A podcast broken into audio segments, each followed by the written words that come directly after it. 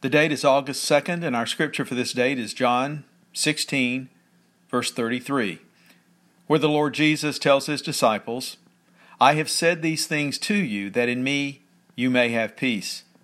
In the world you'll have tribulation, but take heart. I've overcome the world. I was 18 years old when I came to faith in the Lord Jesus Christ. The pastor who led me to Christ impressed upon me the importance of regularly being in God's Word is my primary source of strength and encouragement in the Christian life.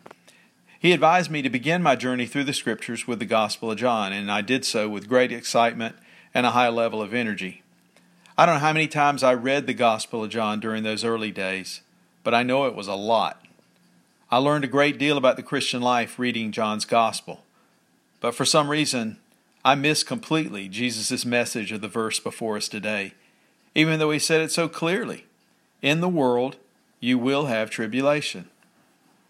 I simply must have read right through that portion because back then I never thought about trials or tribulations or even mild challenges.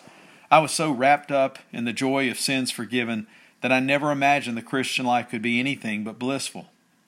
In the subsequent years, as I've delved deeper into God's Word, I've taken note of the frequent references to the challenges that will and do confront God's saints. The psalmist said in Psalm 34:19, "Many are the afflictions of the righteous."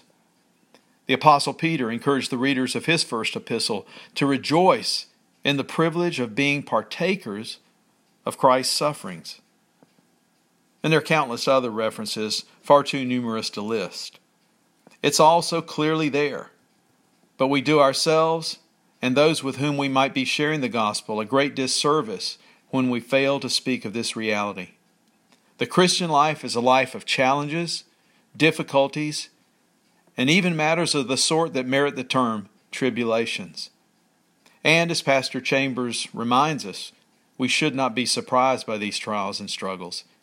It is, as he mentions, the strain of the struggle that shapes and strengthens us the challenges to come are less threatening because of those which lay behind.